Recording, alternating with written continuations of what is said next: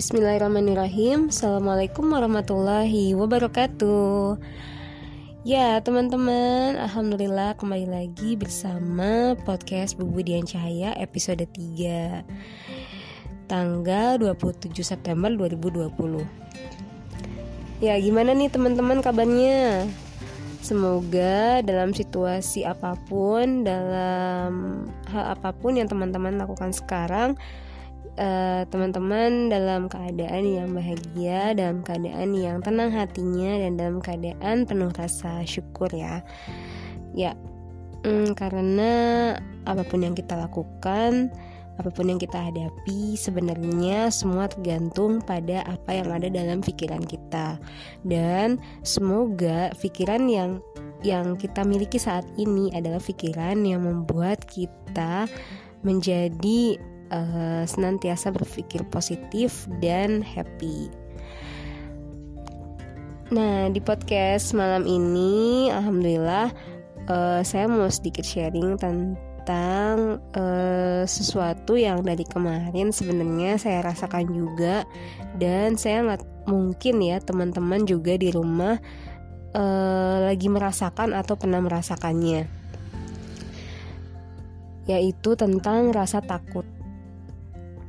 Wah, rasa takut. Apa itu? Ya tentu ini adalah sebuah rasa ya yang sangat manusiawi yang uh, fitrah adanya pasti dan mungkin setiap manusia itu dunia pernah memiliki rasa ini. Nah, untuk selanjutnya akan kita bahas tentang apa sih rasa takut itu. Rasa takut itu adalah sesuatu yang membuat kita khawatir ya intinya, yang membuat kita uh, uh, kehilangan sedikit rasa tenang atau rasa percaya terhadap uh, kondisi yang sedang kita hadapi. Biasanya penyebab dari rasa takut itu apa sih? Biasanya ya, kebanyakan rasa takut itu muncul karena sesuatu yang ada di luar kendali kita dan kita merasa bahwa sesuatu itu uh, memiliki berbagai kemungkinan yang kita uh, salah satu kemungkinan itu kita tidak sukai gitu. Sehingga kita uh, merasa cemas gitu atau takut uh, merasa cemas atau takut bahwa kemungkinan yang terjadi adalah kemungkinan yang tidak kita sukai itu ya itu sih menurut saya rasa takut. Dan mungkin teman-teman punya definisi sendiri terhadap rasa takut? Oke nah selanjutnya rasa takut itu normal nggak sih sebenarnya? Tentu normal banget. Bahkan um, kita tahu ya bahwa rasa takut itu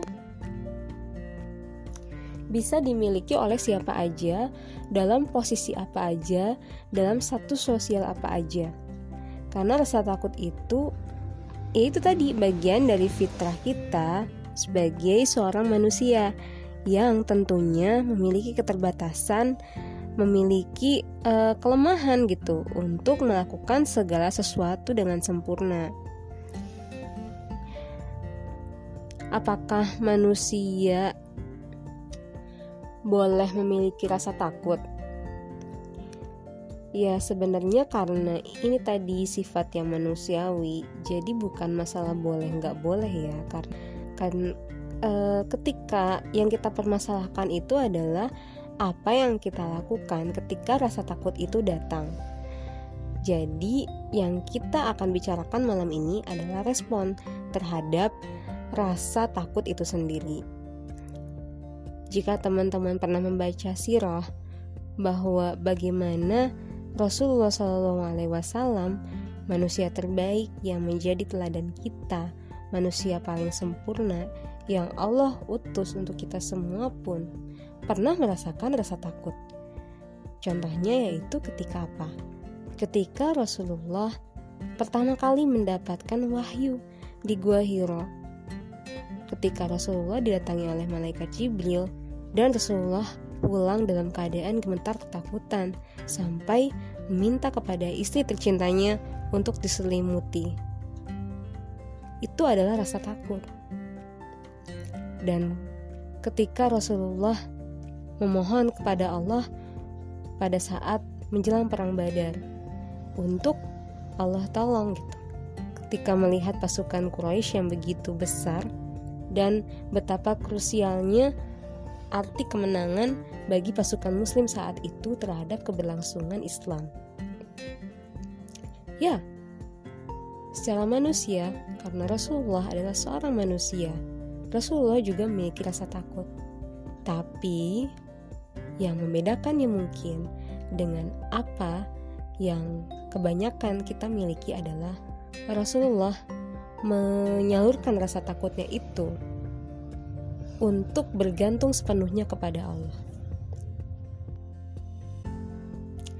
Kebanyakan kita ketika memiliki rasa takut atau ketika sedang uh, gelisah gitu dengan suatu hal yang tidak pasti. Seringkali terus saja terus aja gitu uh, berke, berkubang dalam masalah itu sendiri dan terus berputar-putar pada diri sendiri yang sebenarnya memang memiliki keterbatasan gitu untuk keluar dari masalah itu. Ya karena e, ketika rasa takut itu sudah e, mendominasi dan menjadikan kita malah fokus pada masalah dan pada diri sendiri, ya akhirnya yang terjadi rasa takut itu tidak menjadikan kita uh, keluar gitu dari masalah itu, tapi memperbesar keterpurukan kita atas masalah kita itu sendiri. Ya, contoh sederhananya dari rasa takut yang malah mengendalikan diri kita untuk berkubang dalam masalah adalah ketika kita misalnya ya memiliki suatu keinginan atau suatu ide nih uh, misal ide bisnis baru atau misalnya ide uh, kegiatan baru yang benar-benar kita belum menguasai hal itu. Nah, ketika rasa takut itu muncul, takut gagal misalnya atau takut uh, takut belum bisa, takut ditolak, menguasai pikiran kita uh, dan malah mendrive kita untuk uh, tidak bergerak dan tidak melakukan hal tersebut hanya karena rasa takut tadi yaitu adalah rasa takut yang membuat kita akhirnya ya jadi terpuruk gitu. Sementara berbeda ketika halnya misal kita sama nih memiliki rasa takut. Takut gagal juga misalnya ya takut uh, ditolak juga. Tapi yang membedakan adalah kita uh, bersamai rasa takut itu dengan tetap melakukan pergerakan gitu dengan kita tetap ya udahlah. Emang sih saya juga nggak tahu bakal berhasil atau enggak. Emang sih saya nggak tahu gitu bakal uh, ini tuh bakal bekerja atau enggak gitu. Tapi ya udah saya cobain aja meskipun saya sendiri ragu saya sendiri takut gitu. Tapi saya cobain karena saya sendiri nggak tahu hasilnya akan seperti apa. Dan yang menentukan hasil itu bukan saya gitu. Saya itu cuma bisa melakukan uh, melakukan ikhtiarnya. Nah, itulah rasa takut yang dibersamai dengan tawakal atau kepasrahan. Dan itu yang sebenarnya uh, perlu ya untuk kita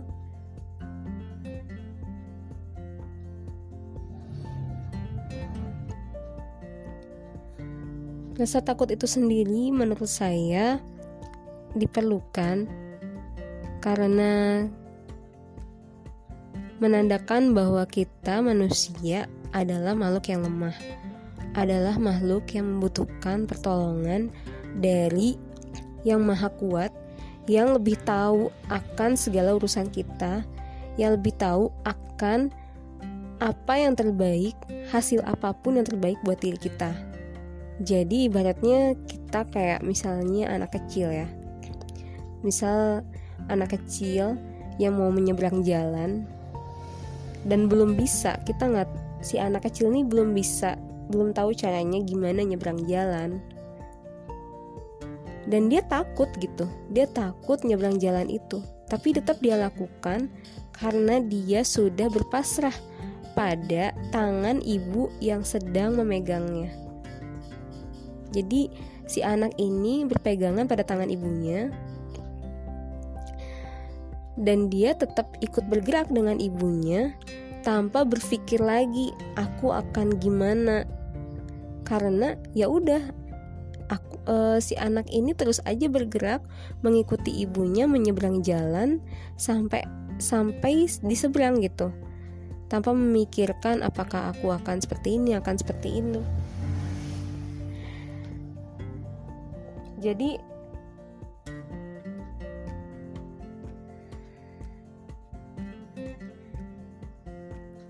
kita ibaratkan ketika kita menghadapi masalah di depan yang kita belum menguasai ya kita ya udahlah berpegang aja gitu sama yang lebih tahu gitu terhadap kondisi di depan gitu.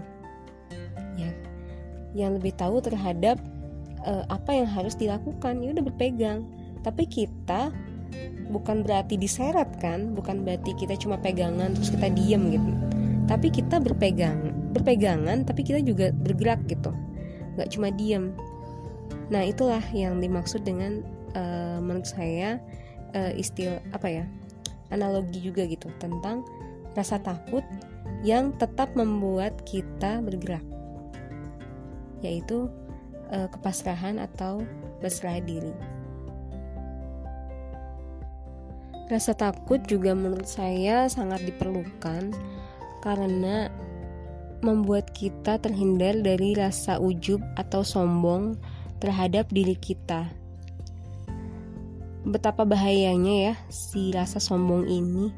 Bahkan Allah kan sampai mengancam ya, bukan mengancam lagi tapi benar-benar menegaskan gitu bahwa orang sombong itu nggak bisa masuk surga gitu meskipun sebiji sawi meskipun ada setitik gitu loh kesombongan dalam hati itu nggak bisa masuk surga gitu Kenapa? Karena ya emang sih si sombong ini menurut saya merusak banget gitu.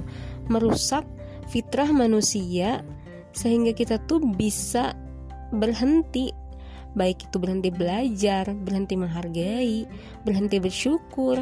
Jadi kayak kita tuh kayak berpuas diri dan uh, dan merasa merasa bahwa kita yang memegang kendali gitu.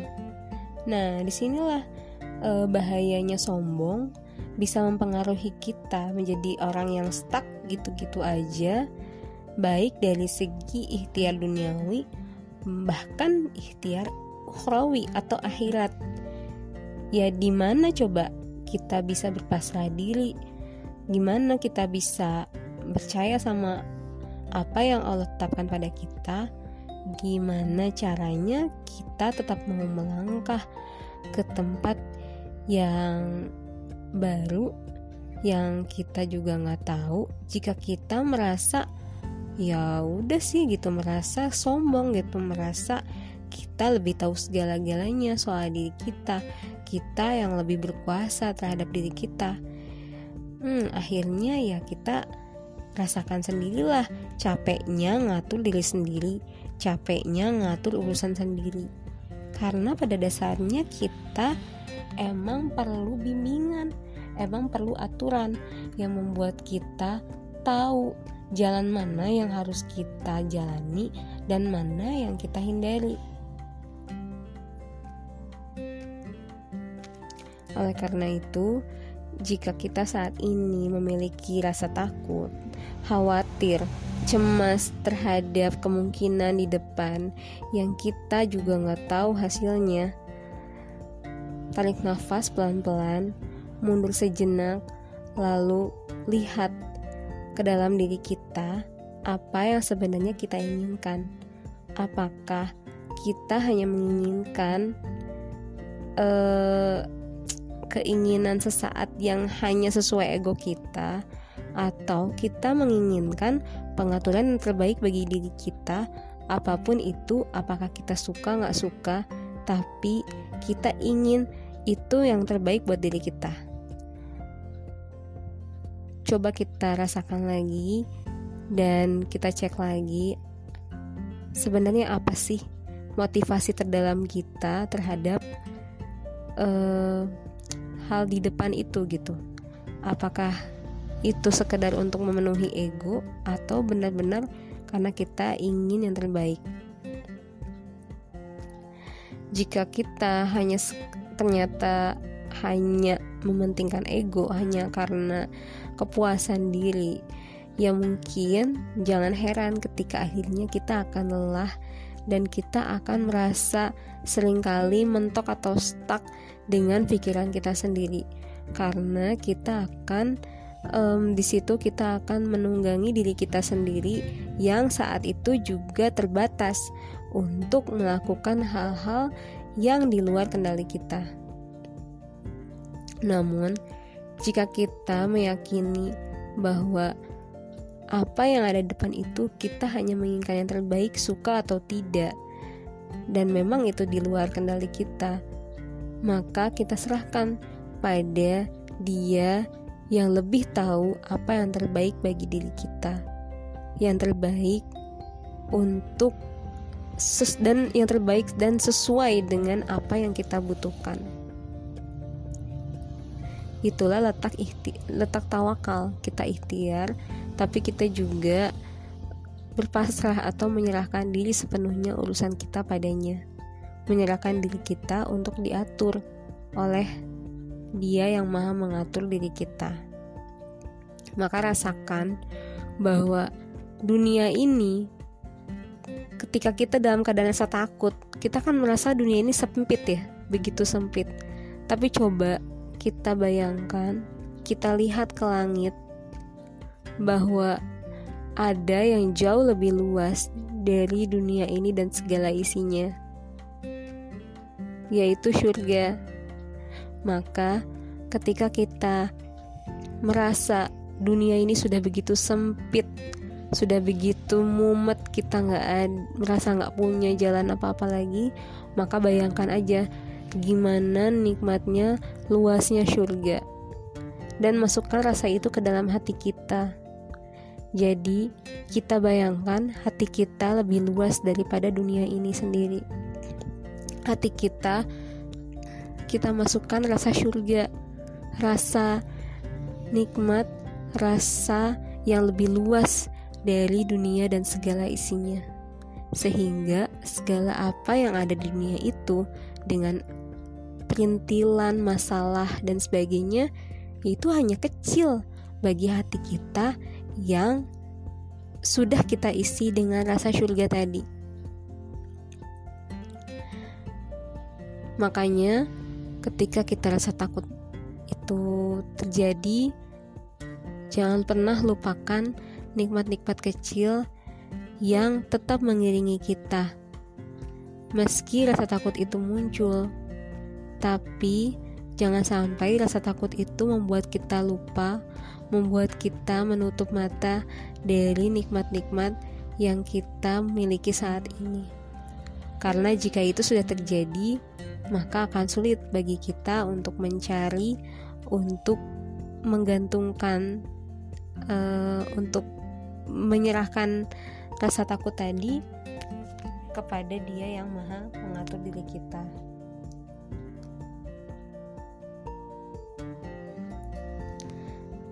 Oleh karena itu,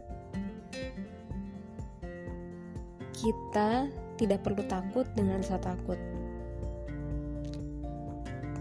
Hadapi dia dengan keyakinan, sehingga kita bisa menungganginya untuk menyongsong kemungkinan di depan sana yang terbaik apa pun hasilnya. Lalu rasakan bahwa pengaturannya memang jauh lebih indah. Jadi, alasan untuk menghindari rasa takut. Apalagi melarikan diri dari masalah itu sendiri tanpa tanpa kemauan untuk menerima apa pun hasil yang terjadi. Jadilah dirimu yang indah karena kamu memang indah. Karena kamu memang istimewa. Oke. Okay. Sekian podcast malam ini. Semoga teman-teman uh, di luar sana di mana pun berada bisa memaknai tentang rasa takut yang tadi sudah kita sama-sama bicarakan dan um, semoga di mana pun berada teman-teman senantiasa diliputi kebahagiaan dan rasa nyaman sehingga teman-teman bisa melakukan segala sesuatu yang terbaik yang membuat diri menjadi semakin baik juga. Mohon maaf jika ada salah-salah kata atau hilaf. Hmm, kesalahan dari saya dan kesempurnaan hanya dari Allah. Kita tutup dengan doa kafaratul majlis. Subhanakallahumma bihamdika asyhadu an la ilaha illa anta astaghfiruka wa atubu Wabillahi taufiq wal hidayah. Assalamualaikum warahmatullahi wabarakatuh. Semoga kita bisa jumpa kembali ya di next episode. Bye.